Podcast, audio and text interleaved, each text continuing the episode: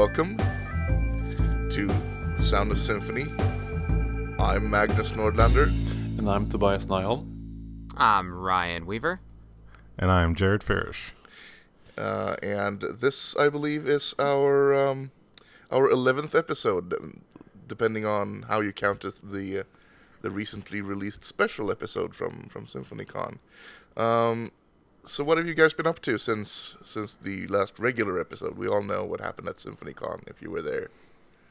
Uh, since the last regular episode, I, I've been preparing for SymfonyCon and like doing my very best to enjoy that week in Paris. Yeah, yeah. I've been I've been um, recovering from being sick. I don't think it's possible to go to a conference uh, like SymfonyCon and not get sick either during or afterwards. Amazingly, I managed to not get sick this time. I usually always get sick at conferences, but not this time. Yeah, that actually is amazing, considering yeah. I saw you out at at 4 a.m. on several occasions. you know, speak, speaking of that, uh, do you Magnus and Tobias remember last year's SymfonyCon, we brought our friend Morgan with us. She's a redhead. Yes, yes, I do. Yeah, so she, I just saw her the last two days, and she remembered all of you and and other additional people like by name. She was like, "Oh yeah, Whoa. Magnus. I remember Magnus. Oh yeah, Tobias." And I just had to bring this up because Tobias, you left quite the impression as just the quintessential gentleman, and and I think that she was right on about that. But but you left a special impression with her. Uh, I'm I'm glad I'm glad that you say that. I mean, do, do, do I really look like a gentleman? Yeah, I think you do. I, yeah, I mean, at, the, at the conference. Yeah. Yeah, and at, at oh. the conference, I, I, think Leanna remembered one of your shirts, uh, your button-up shirts, like the inside collar was sort of this floral design. yeah. Very stylish. Oh, thank you. Making yeah. impressions. Yeah. yeah. Yeah, more than just a programmer and a host on a podcast. If if that is at all possible to make more of an impression than as a podcaster host, I mean that's uh, that's. so Jared, what you what you've been up to? You missed SymfonyCon. Yeah, yes, I did. Um, I was hoping to be there, but you know, world events and everything. Um, yeah. So uh, I was thinking about y'all. I was wondering if you guys are having a good time. Um, I think I sent an email to you thinking it was already over, and you guys were like, "No, we're like halfway through," and I'm like, "How in the world is it still?" Yeah, I, I, I like I, five o'clock in the afternoon. I remember that. Jared, you, you were actually sending sending uh, an email while Ryan was on stage, so oh, I emailed back a picture. so Ryan, um, you, you had a kind of big part of the in, in SymfonyCon. You were like you you were on stage more than four or five times weren't you? Yeah, yeah. I was like, I was on stage an inappropriate amount of times, along with Jeremy. Yeah. So yeah, that that was that was cool for me. And and they're I don't know when they're going to release the videos. We talked about this in the last podcast too about SymfonyCon, but um, uh, you know, the two talks I gave I was pretty excited about, and and it gets me even more excited for the future of Symfony um, because the, the two talks I gave were about Guard and Micro Symfony or microkernel or whatever you call it and and those were things that were just basically invented during the last six months. So it's cool to go to the conference, give those talks. Like there's so much energy, and it just makes you like wonder like what are the next six months going to bring in symfony or just PHP or technology in general. Yeah, it moves pretty fast. That's uh, it's sometimes sometimes hard to keep up. I mean, it's it's a good thing that I have this as a full time job because it would be difficult to keep up otherwise. Uh, podcasting as a full time job. Well, yeah, of course. I mean, that's what that's what I that's my profession. Uh, coding is just my hobby. No. Uh, ah, yeah. you want to talk about dirty money? Somebody's got some. That's right. Sound a symfony, dirty money. Oh yeah, this is uh, quite a. Uh, I mean, you know the media. You, you, you, can see that Trump's made it made it good in, with with, with his media money. Uh, so obviously. Uh, are you are you Magnus.com? Sadly, no. Sadly, no. Uh, that's been that that was taken before I started registering domains. So in um, in this episode, the eleventh episode, we're gonna talk about what?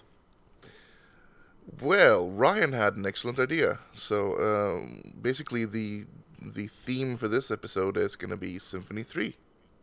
but but like but like not Symfony Three, but but yes, Symfony Three. Because it right, it seems like an obvious choice, like Symfony Three. Uh, let's talk about like what that is. Um, but it's almost wait for it.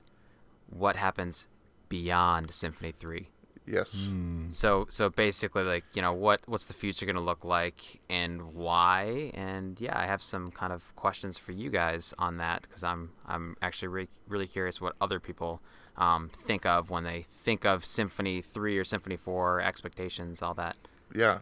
Yeah. Yeah, because that was something that that uh, Fabien announced during his uh, his keynote presentation. He announced Symfony Four,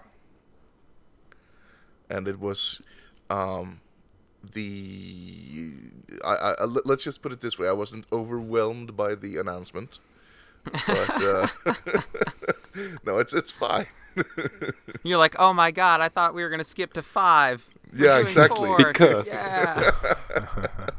Well, I mean, it's a symfony has a different strategy when it comes to, to, to versions than say say when Apple releases a new version of their operating system. It's all it, it's all focused on all of these new features. We're gonna we're gonna deliver all of these new features, and it's gonna be awesome.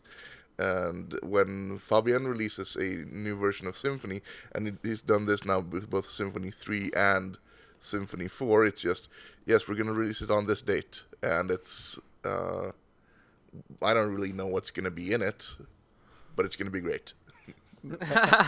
And how how do you feel about that? I mean, is it a good thing, or do you want a new shiny thing? Do you want a new Symfony Two? Um, Because Symfony Two was a complete rewrite of the framework, and it had a lot of great features. Do you want it to be like an Apple form of release, or do you want it to be, um, ah, like like uh, Fabien's uh, uh, Fabien's talk yesterday said, Symfony Four is going to be in November 2017. well, to put it this way, if if the I mean, I don't know who would be doing this. If it would be Fabien coding on his on on on his nights again. If someone were able to to to make a a, a new major release that um, delights me and um, and surprises me very much, uh, sure that that'd be fun. But and I mean, in, in, at the same time, that's not really how open source projects work. So, given the circumstances, no, I would prefer this. But I mean, in the best of worlds, and I, I'm, I'm, I'm still really going from Symfony One to Symfony Two was quite a big step. It was, I would characterize it as a revolution. Uh, not just it's not just Evolution. uh, evolution; it's a revolution. Yeah. Um, I'm not sure how that could happen again. Um, I, I don't think it should happen again, because then you get like Drupal five, Drupal six, Drupal seven, and Drupal eight. I mean, it's pretty much it's a hard thing to migrate from one version to another. And I mean, It you, is, You, you should have these smooth migrations. You should have this deprecation warning. It's like four, uh, two years in the head sure, but but I still like leaps of technology. It's awesome when there's when there's leaps of technology. Um, and I mean, if that was uh, an option to have a, a leap of technology and to have it unve- uh, have it unveiled with um, uh, with a proper um, mystery surrounding it, that would be awesome. I What just are some I of just don't the, think that's uh, possible. What are some of the leaps that you see in the next three to five years that PHP could? I mean, what what would they? What would you think they would be putting into that plan? Well, I'll know them when I see them. Oh. I thought that was a great question. And that Yeah. was Yeah, it sure was. Such well, I mean a that's that's the thing. answer. If I were able to actually to, to actually see ahead and actually know what leap what the leaps were, I would not be surprised and delighted by them. Yes, but so so so someone needs to That's a see those cop-out, leaps. man. Exactly. Yeah, to- Yeah. yeah, Yes. total cop out. Yes. Um, so someone needs to see those leaps. So let's go back to Symfony One to Symfony Two, right? So there's two things going on. Tobias is, is I think correctly uh, advocating against the, the backwards compatibility breaks that we had before. Yeah. Um, So we so we have that, but there's the second thing, which is Magnus, what you're saying, which is that that revolution. So the question is, um, are we set up in the in- our world here to be able to have those revolutions going forward. Because let's say that we did have that, let, us say that right now it's Symfony 1 and we have a backwards compatibility promise and, and things are kind of organized by date, releases are organized by date so that we know Symfony 2 will be released exactly on this date. Could we have come up with the revolutionary changes that were in Symfony 2 under that uh, environment. You know, I'm talking about like the dependency injection container that's compiled, you know, that kind of stuff. Or would it have been more natural for us to continue like an evolutionary path, um, it, you know, which would have caused Symfony, you know, which would have meant that we, we would not be where we are now without.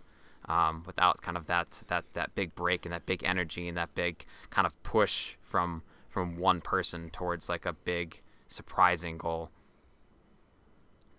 I'm not yeah. sure it's impossible, but but uh, regardless of how you do it, you're still gonna have the the the, the basic problem, uh, uh, and I do this in air quotes for everyone to see. Um, the basic problem with with the transition from Symfony One to Symfony Two is that a lot of code had to be rewritten because of these revolutionary new concepts and sure. you're gonna have that anyway. If even if you have a backwards compatibility promise, were those were those revolutionary to PHP or to programming in general?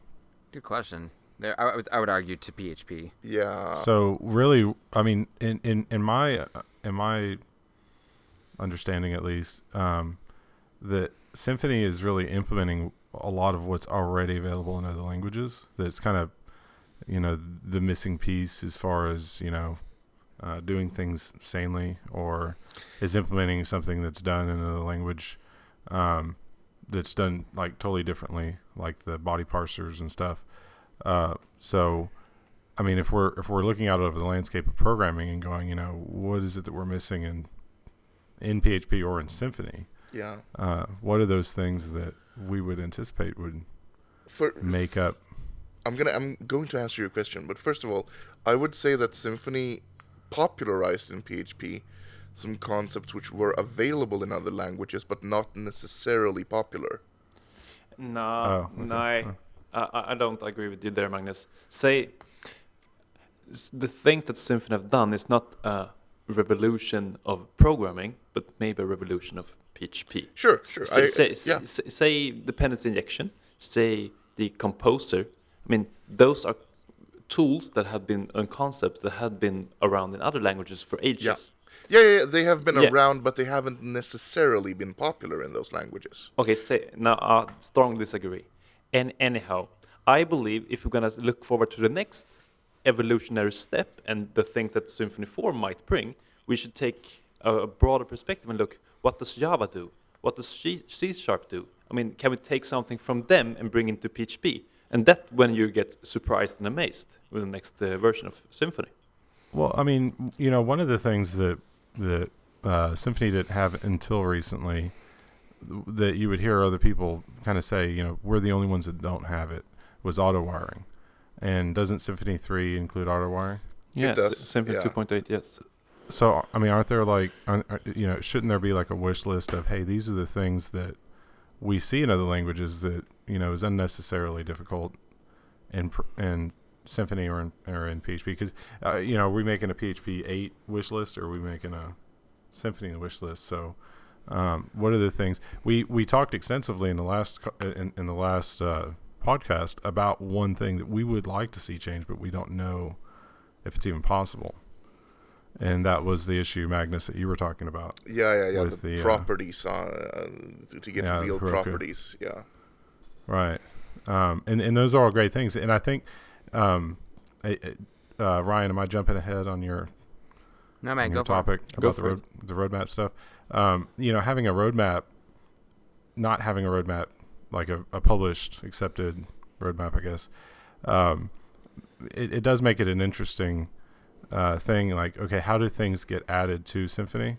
and they get added whenever there's enough popular momentum to make them you know somebody takes it on and I, uh, so you know whenever you have uh, whenever you have something added to symfony or even php uh, for that matter since there isn't i don't think there's technically a roadmap in php um, then you know, it on on the one hand, having a roadmap is good because you know what you're going to be working on. You can put effort towards it, and you can plan for it.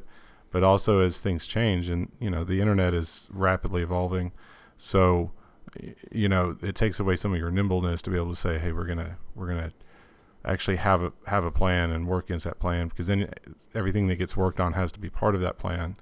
And um, especially when you have, a, you have a large number of contributors that aren't controlled by a single group of people. Yeah you know, it, it, it is it the right thing to have, uh, you know, the more rigid you become, you get certain benefits. You know, having a plan means that you can have corporations. You know, uh, Microsoft has a plan because their corporations that they write their software for require them to have um, 10, 15 year uh, support models, right? Yeah. So, um, is that something that we should do? You know, as a, as Symfony, so that we can make more of a play into that market. But does that change how things actually get uh, worked uh, I, by the I, core developers? I believe if you're gonna have a plan, you have to have one one that decides the plan, one who makes the final calls, on one who like ah an organization or corporation. Yeah, well, we do have that in a sense, right? right? You know, and that's Sensio and Fabien. Yeah, but someone yeah. with, with, actual resources to put to development to actually follow that plan, and that's where a company right. like yeah. Microsoft actually, I mean, they have their own developers who actually work on their products. And they get salary. Well, they, they have yeah. they have business needs as well. You know, they're saying, hey, we we need to develop this because our customers are requiring this, and so they you know they they have people that actually work on modeling like how wh- where are they going to go with the product and um, um, and I know with it, with um, Atlassian, for instance, we had uh, Jira and Confluence servers, and you know they had roadmaps and they had all because that's what their whole software is about, right? Um, and it would be really frustrating because they'd have something on the roadmap that you really wanted, and all of a sudden it'd be taken off, and you'd be like, "Wait, hold on a second, I wanted this. You can't take this off." You yeah. know, so should we should we take things from the beginning? Can you guys tell me how how does Symfony do? How does it work in the Symfony community? Yeah, so the quick summary of that would be uh, I think that symfony is on the far end of things, and I don't mean that in a negative way. I want to be perfectly objective about that because it works well. Where there is no roadmap and it's completely time based, and um, and as we were talking about earlier, it means we don't really know what's happening um, for any version, but we know exactly when that version is going to be released. Yeah. So Symfony 3.1 is going to be released in May right? Or is it? Yeah, May. Yeah, yeah, in, in six months, and and you have no idea what's to be included. Yeah, I mean, in theory, maybe nothing, right? Yeah.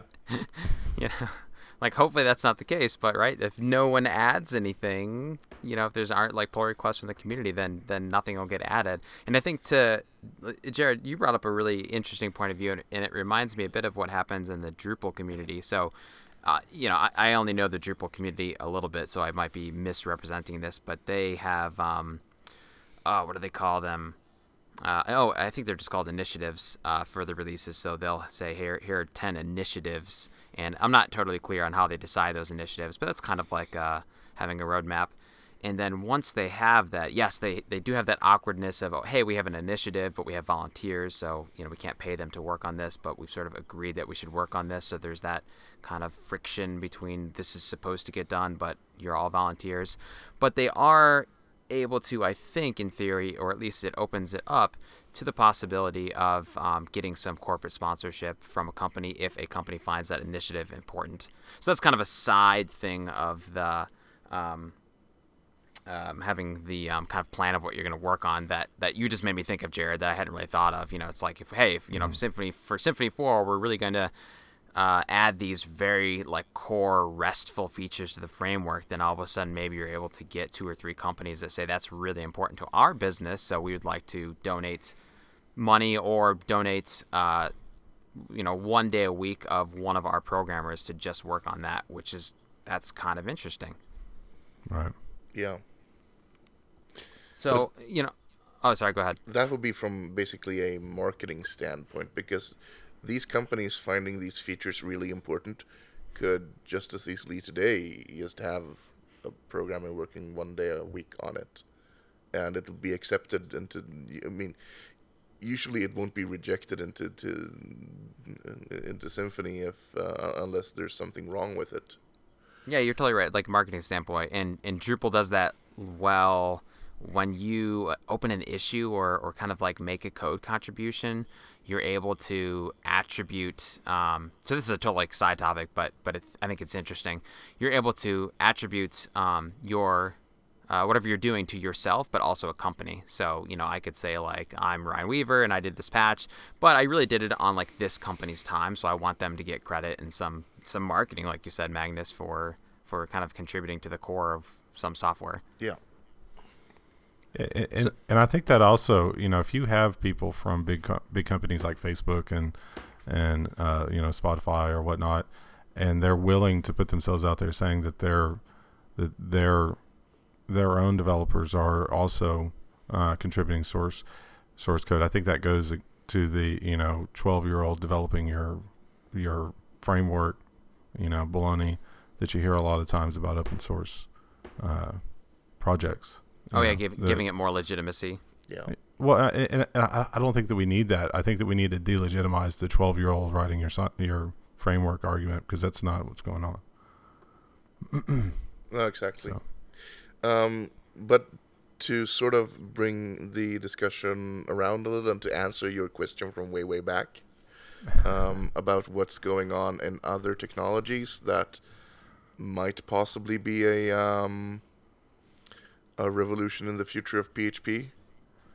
Um, I'm looking yes. basically towards um, more functional programming and more multi-threading, which functional programming is completely possible in PHP today. I mean, that's it's just a little bit awkward with the syntax, but it's been getting better with uh, with closures and um, there's a short closure syntax as well, I believe. Uh, really? I reckon I'm reading something about it. Maybe that was in Hack though. I don't. I'm not sure. But but at least it's been it, that's that's been getting better. Threading has not been getting better in PHP really at all. Um, mm-hmm. But compared to a language like say Scala, which has uh, the actor model really conveniently built into it, um, that's something which could be a really huge deal, but that's going to take a lot of buy in at the language level. And I don't see that happening in, in the next three to five years at least. Definitely not. But there are other ways uh, to solve that solve that problem in a sense. I was thinking the exact same thing, uh, so I was glad you brought up like multi-threading, uh, which I think is also another way to describe just the process of just having right just just asynchronous event driven things yeah. happening. Yeah. So if you take out like if, if, if you take out multi-threading and you replace it with more you know queues um, that kind of thing then all of a sudden you you do see the opportunity um, for something like a framework like a symfony framework to take like a big leap forward and really kind of make the, the sort of asynchronous queuing or or something along those lines um, kind of a first class citizen yes. Um, the big difference, really, that I would put between using something something like the actor model and using something like queues is that once you put a job on a queue, that job can't really talk back to the main process anymore. Whereas if you have a if you have an actor model, um, all of your threads keep talking to each other.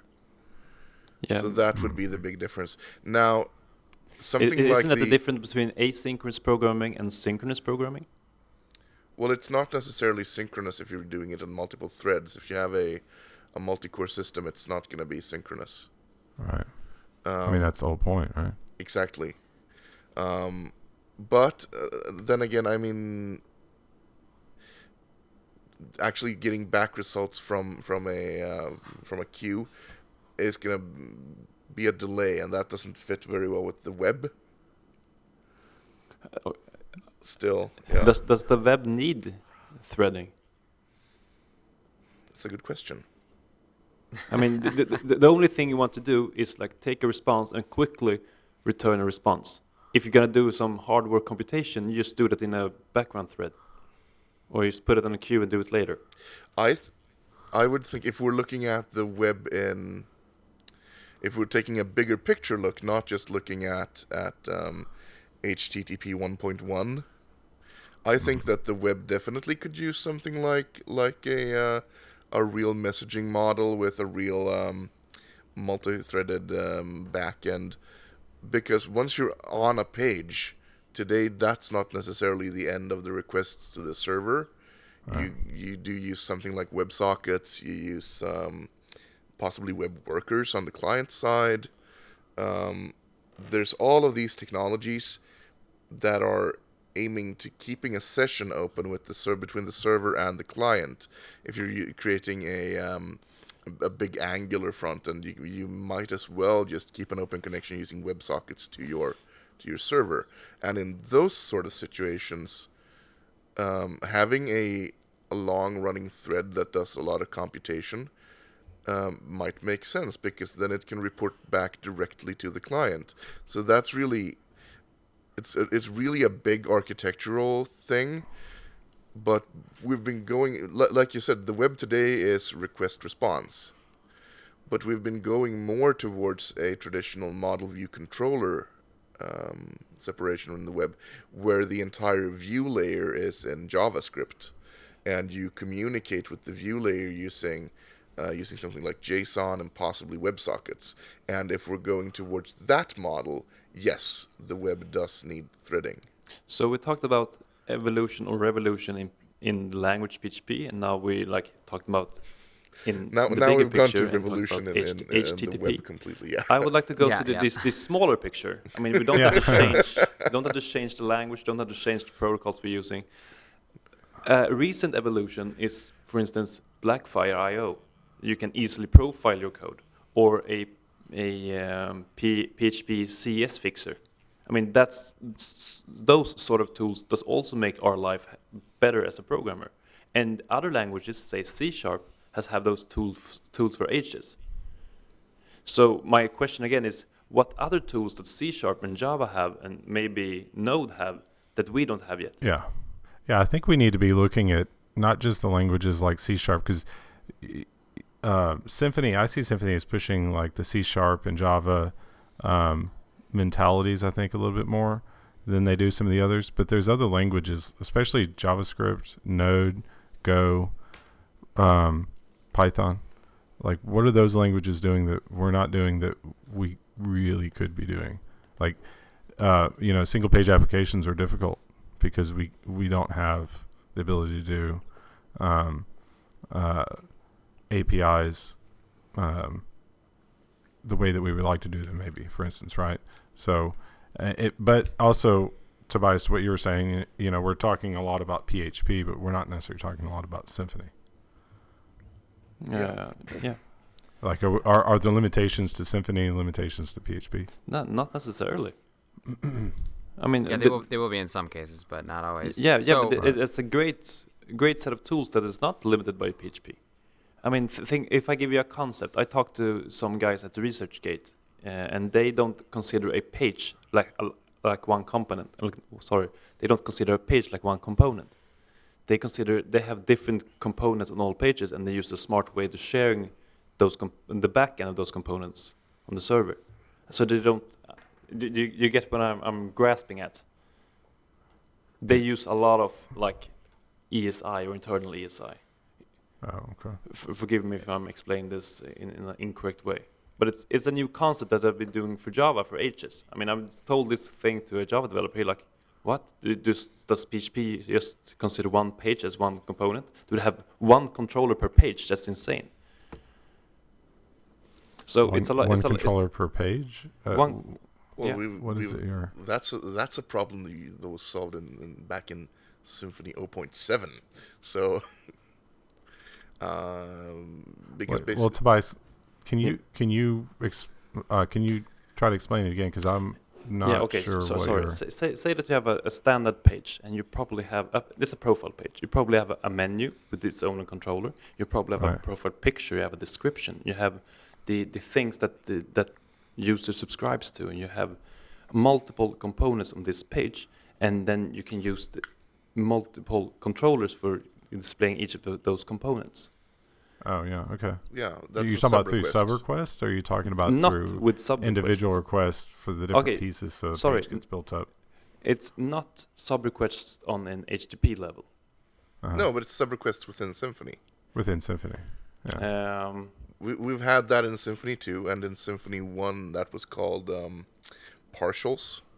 Yeah, it wasn't done well until. No, no, no, 2. but, but No. it- we, we, we've had it for quite a while. yeah, I'll, I'll I'll make sure to explain it better in the links later. I, I I feel like I don't really get Well, I- yeah, I think I, I think I see where you're going though, um, Tobias. I think you're saying that that they're more of a first class piece instead of like a subpart of the main piece. Is that what you're saying? Like you're not dealing like you're saying you're building something and you're saying this thing exists and it's just the way that they're all kind of put in the box and sent to the to the requester is it kind of a different Yeah, yeah, yeah, pretty point of much. view. And each of those components has its own HTML, its own CSS, and its own JavaScript. Yeah, yeah, and that's that's and that may be outside of the the Symfony and PHP realm altogether because that's kind of where front end's going. Front end is going into object oriented CSS and yeah. and um, you know everything like creating your job your your objects. You know, so um, what's the is it uh, SMACSS is uh, you know a derivation of the object oriented um, front end um, piece, I guess. You know, so and there's there's three different ones. There's one that's kind of over everything, and then there's two other ones that are kind of competing SMACSS, and another one I can't remember. But um, but yeah, it's saying hey, th- this menu is its own thing, and it and it should have its own pieces and everything, and you should be able to build everything up. Um, because the menu is completely separated from everything, I guess. Yeah. And wherever you're using that menu, it will look the same and act the same. Right. So you can delegate that menu component to a separate team if you so like. yeah. Um, And nobody else has to know about that component, you just include it. Uh, my point being that there is different concept different ideas, different tool that other languages and other developers are using that we could bring into maybe PHP and Symfony in our community. So the the question is, uh, who, if anyone, at least in the symfony community, so we'll kind of keep this focused Yeah, yeah, on sure, to sure. like a, sm- a smaller piece. Um, who in the symfony community is going is is is looking for those things, right? So if I if I asked that question five years ago, uh, it would be of course like Fabien in his ridiculous infinite amount of time for some reason, you know, because you know we also all know Fabien has like seems to have 400 hours a day. I think he has Um, a personal time traveling device. Yeah, That must be it. maybe he's got maybe he, clones, man. He's there's like 500 of them out there. Maybe he always had Stof, but Stof was like a private thing for a while. and then he released Stof publicly.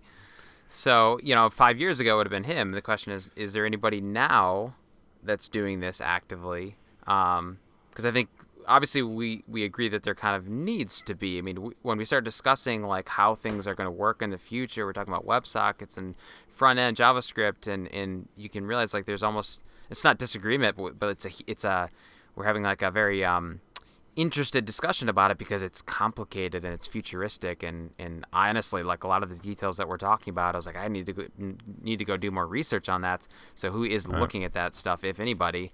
Um, and personally like you know as part of the core team I'm not sure that there always is somebody looking at that. It's a little bit of uh, here and there, picking and choosing. I might look at something a little bit. One of the other core team members might look at something a little bit. Some other community member might notice something over there. But by and large, I don't think that there's uh, a central force in Symfony. Uh, you know, one person or like one initiative that's saying, "Hey, let's actually spend some time and go look out there and like and and really think about the."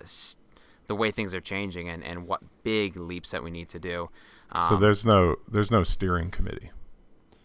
Yeah, that's a good way to put it. Yeah, yeah. And the steering committee would ultimately do what, right? They would be the ones that would release this um, this document of, of where we are going, the roadmap, if you will. So it all goes if- back, and I'm, if- yeah, go ahead. Well, I, I was I was just going to add that if if you had something like that, what you would have to do is you'd have to you, you'd have two different scenarios. You either have the issue pushing pushing the need, or the the the the need somebody identifying that the need will be there and somebody doing it, like saying, "Hey, we need to do this before it comes up." Some languages are really good at like seeing it coming and knowing that it's going to be an issue in like a year or two and it and they seem to release it right whenever it's you know right whenever the the the hype is the best you know it's like oh they got this thing all of a sudden it seems like but there's also the hey you know we really need this and can you put it on the on the list for for uh, um, uh, for the committee to understand if it is something we should even do to begin mm-hmm. with and start the process of getting planned in if it's the case but uh, but yeah you know there's there's the whole problem of okay what are we even going to do are we only going to do things that are that are things that we've identified are actual problems or things that are emerging that yeah that second we don't one, know the harder these one, 10 right? things are you know are emerging which two or three of these are actually going to make it um, you know so that's also i mean there's also an issue in in if you're trying to to go for those emerging technologies and you choose the wrong technology you're going to be obsolete yeah. and yeah. i'm sure there's a ton of projects that that basically choose the wrong technology that we never even hear of because they've already become obsolete.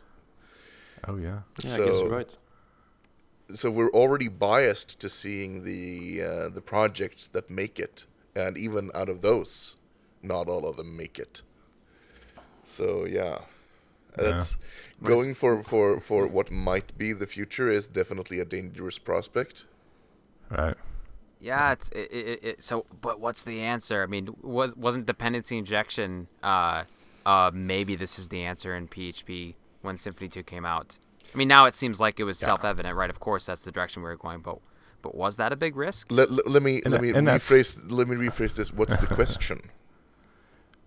The well, question yeah. well, my question was it, well, uh, that's hard. Well, don't don't you think I'm like leading it? Don't you think that the jump to dependency injection in Symfony 2 was also a a a this is a cutting edge technology, at least in the PHP world, that may or may not end up being the one that we use, the one that really catches on, the the one that wins in PHP. I what were the alternatives? I think that using dependency injection, uh, having it catch on, yes having a framework that uses dependency injection be popular? No, I mean Symfony already had had a, Symfony already had a market, so to speak, and if, if Symfony had gone with dependency injection and the rest of PHP world, the rest of the PHP framework world would not have followed, I don't think that would have been a deal breaker. But of course, it's better for everyone that we that that dependency injection did make it in that sense. Um, otherwise, I mean, that would just have been one of the things that you chalk up to. This is different about this framework. They use dependency injection, whereas no one else does. Mm-hmm. Okay, so my, my point there is, you know, that that's one of those things that sort of needed to to come to us. It was it sounds crazy now because it seems obvious now, but that was somebody looking in the future there, yeah, looking looking to other technologies, as we said, kind of stealing from other things, but something that was a little bit, little bit out there, but not crazy out there, right? Not like something that was so cutting edge. So I think there probably is a space where, um, if you had that planning committee, they would be kind of identifying those things. You know, these things are kind of out there. This one seems really crazy, so maybe we'll let that bake for another year or so and see if it wins. But there's got to be, you know, some other things there that that we should be looking at and aware of and kind of stealing and taking from. And and I'm gonna ask a question. that was just kind of a random statement, and you know, you guys can comment on that if you want to. But but uh, I think Jared made me think of this question a second ago, which is. Um, who does this uh, pl- uh, planning well? Do you guys know of other technologies that you say, man, it always seems like Django is on top of their game, and they, you know, they seem like they're moving f- uh, forward well. Do you guys know of any examples of, of technologies that plan things well for the future? Well, I, you know, I think planning well is probably a loaded uh, question. Um, ones that ones that do it publicly is uh, you know what we should probably be looking at, and um, and ones that do it and tend to get it right. Um, you know, anytime you do any kind of this planning publicly, you're going to have people you're going to you're going to be upsetting. So there's always going to be people that are pissed off because their objective didn't get met. Um, but uh, if if I was to throw one in there, I would put Atlassian out there because they do a lot of their planning uh, somewhat publicly, so you get to see like okay they're making these decisions and they're taking it off the roadmap or they're adding it or whatnot, and everything's fairly pu- uh, published. So, um, and and they do. I mean, they're not. It's not difficult for them to make a controversial decision. yeah. Uh, I would say, I mean, when it comes to, I would compare two different kinds of projects. So something like, um, say, um, uh, React from from Facebook. Uh, that's an entirely new and uh, uh, and um, it's an entirely new proposition. They have an entirely new way of doing things, and uh, it's gonna be very cutting edge. Um, that's the kind of project that, if they fail, I mean, React simply won't exist anymore because no one's gonna be working on it. And if they if they're successful, it's gonna be a huge success because they foresaw the future. Um, and then you have other projects like, say, uh, Apple's new language, Swift, which isn't necessarily revolutionary in any sense of the words. Sometimes they add new cool features, um, but it's not going to be anything major, really. It's not, they're not at the forefront of language, computer uh, programming language research. Um, Right.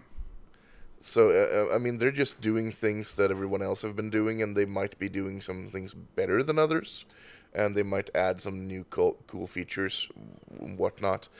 But it's still a very evolutionary approach. So I don't think that a single project can easily can e- can, can easily be those both different kinds of projects at the same time. Um, true.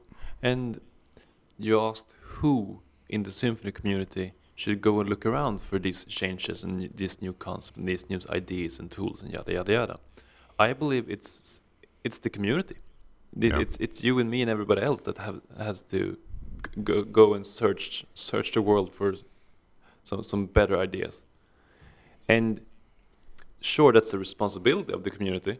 And what scares me is that at SymfonyCon, we were about thousand people in the audience sitting and watching the a, a keynote, and somebody asked, "Who here has contributed to an open source project?" And only half of us raised our hands. I mean, it's also a, respons- a responsibility from the community to let other people into the community and help help others to to contribute to the Symfony Core or to an open source project. I'd say fifty percent of the room was good. Yeah, I would say. Yeah, I I'm not sure that's a bad number. You think? I mean, if you're That's- gonna travel to Paris, I mean, you are a hardcore symfony, aren't you? I I, I, I, I believe well, that but, most but of us. Contributing contributing to sources like everybody contributes in different ways, and not. I mean, Yeah, yeah. I'm not talking about contribute. Contrib- co- I'm not talking about committing code. Um, you can Okay, contribute yeah. in other ways as well. oh, well, yeah, but that's what that's the question you were, that was asked though. Who contributed code to a symfony project? No, was at that the an open source that was project. asked? Oh, open to source. Any open source Yeah. project. Yeah, but you're asking a different question, Tobias. You're you're saying something different Yeah, than what the question was. S- sorry, uh, sorry. No, I- I, I wanna- and another question really is how many of the people are actually. I, I, I, it's going to be a high percentage, but how many of the, the attendees are actually programmers is another Oh, another question in that in that case. Um, I wanna, I wanna. Oh, sorry, sorry. Go ahead. in any larger company, there's bound to be people non-programming joining on for, for a conference. Sure. Yeah, probably a few. But Yeah. to to follow up on uh, Tobias's uh, kind of point there about the community, so I'm gonna say yes, but no. You know, because if historically, if you look in the past, like who has driven like the big revolutionary changes, like it's just, I mean, we can chalk probably 80% of them up to just like one person, right? Yeah. It's like Fabien. That being said, um, I think you need both, and if we do have this, if if you have an open source project and you have this large community, you you would be idiotic not to try to really harness that energy. Um, and, and and really like sometimes when you say like oh the community is going to drive the project like I kind of go well that's kind of that's kind of a bit of BS really but because what they're going to do is they're going to they're going to find they are going to do lots of good things like find bugs and things like that. It's like lots of good things. But as far as the big changes, those are going to Yeah. be made by a very small number of people. That Yeah. being said, whoever that person is that makes that big change was originally just a person of the community. So really, you know, like it's it's the community is going to do it. Well, it's not, but it, it's going to be some future Fabien that was just a community member to start. Yeah, someone from the community. At Yeah, yeah, very who like rises up to be special, and then two years from now we go, well, no, that, that person's not from the community. That's Stof. It's like, Yeah. well, you know, where do you think Stof came from? You know. Yeah. So, um, but but but on that, like you know, part of so the the question I want ultimately want to ask straight up is: Should Symfony have a roadmap? Yes or no? That's my question number one, and and that's related to your point, Tobias, because I think that you know one of the benefits of roadmap without without um, weighting your answers is that um, if you have a roadmap or a process through which a roadmap is created, that is a little bit of a invitation to the community to go out there and think about uh, you know emerging technologies or, or, or add their contribution. Whereas Yeah. if you don't have a roadmap or don't have a process through which a roadmap is created, they might have some great idea, but there's not really a place for them to put that. So should Symfony have a roadmap? Yes or no? And by roadmap, I assume you mean a feature roadmap, not not like a timetable which it has, has currently.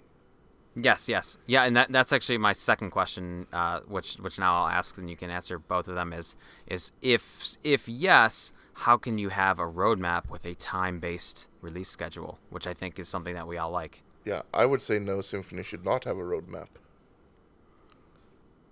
Hmm. I I would say yes. They should have a roadmap for the next three months. So right now we're in a process when a version just have been released. We don't know what to do yet. But three months before the the next release, we should like like know what to do until then. Okay, so like short term roadmap. Yes. So, well, and I think that's what the timeline that was discussed is, right? Like saying, "Hey, this is what we're what we've accepted and what we've worked on, and what we're working on." But the where we're going to be in three years isn't really known. So, Well, even the timeline just says you know 3.1 is going to be released in May, but but what's going to be in it is a total. oh, it doesn't mark. include any. Yeah. No, no, yeah, Now exactly. there's yeah. feature Um, freezes and things like that, but it's it's um, it doesn't say anything about the actual content of the of the release. Why does Symfony do it the way it does it now? The time based, Be, uh, because Well, they, yeah. they they How did um, we get con- where we are? Yeah, I know. Good. Oh, that's such a great question. Because 2.0 took so darn long Yeah. uh, uh, to to release because it was like we kept adding more and more features and more and more features. And So was there a 2.1 also took a really long time. So there, it wasn't a roadmap, but there, but there sort of was. It, it, it, it's like okay, who who is your who are you bending over to? Who who are you kneeling to? Are you ultimately kneeling to a schedule like this? We're deploying to we're, we're deploying to production on Friday. Or are you ultimately kneeling to we're deploying to production when this feature is done? And they're just two competing visions of the ways to do things. And I think Symfony, because of those early times when uh, releases got pushed back six months or a year, um, and because of the importance of um, giving businesses clarity, um, I think that's that is something really special to say. Like your not next long-term support uh, release will be released exactly on this date. Uh, I think that's why they went that direction. Um, it, and, but- and the but reason it I ask that- this is, it, i- i- is there already some institutional knowledge that informs the question of, hey, you know, do we want to do a roadmap? And you have like, you know, five angry people in the room, like, what the hell are you talking about? There's no way we're ever going to go back to that.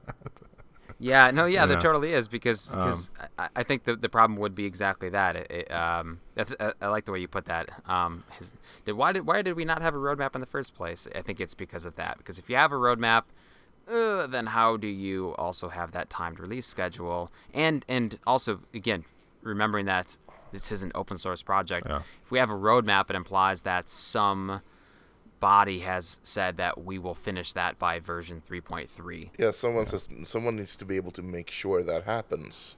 Yeah, I mean, and, Yeah. and none of none of us are paid, so Yeah, Okay. It's, okay. Well, it's it's all about the accountability. Where do you like when you put when when you put together a plan and it, you know and say, hey, we've got this roadmap, and then you never meet it, then calling out the fact that you never you never meet your pl- your own plan means that there's a problem with accountability, and there's always going to be a problem with accountability. and open source. And we have an extra projects. problem with accountability in a in an open source project, Yeah. where where it's perfectly okay for a core contributor to say, "Look, I don't have time to work on that feature this month," you know, Yeah. Right. because I have because I have like uh my real life work stuff is busy. Yeah. So I mean, I, I, I like the idea of having something, some kind of middle ground, where, you know, people can discuss and have. Um, I, I, don't I don't like the complete free for all that the PHP development process is, the PHP internals, you know. Um, but uh, I do like the idea of, of at least having a, a resource to say, hey, this is where Symfony is, and this is the direction.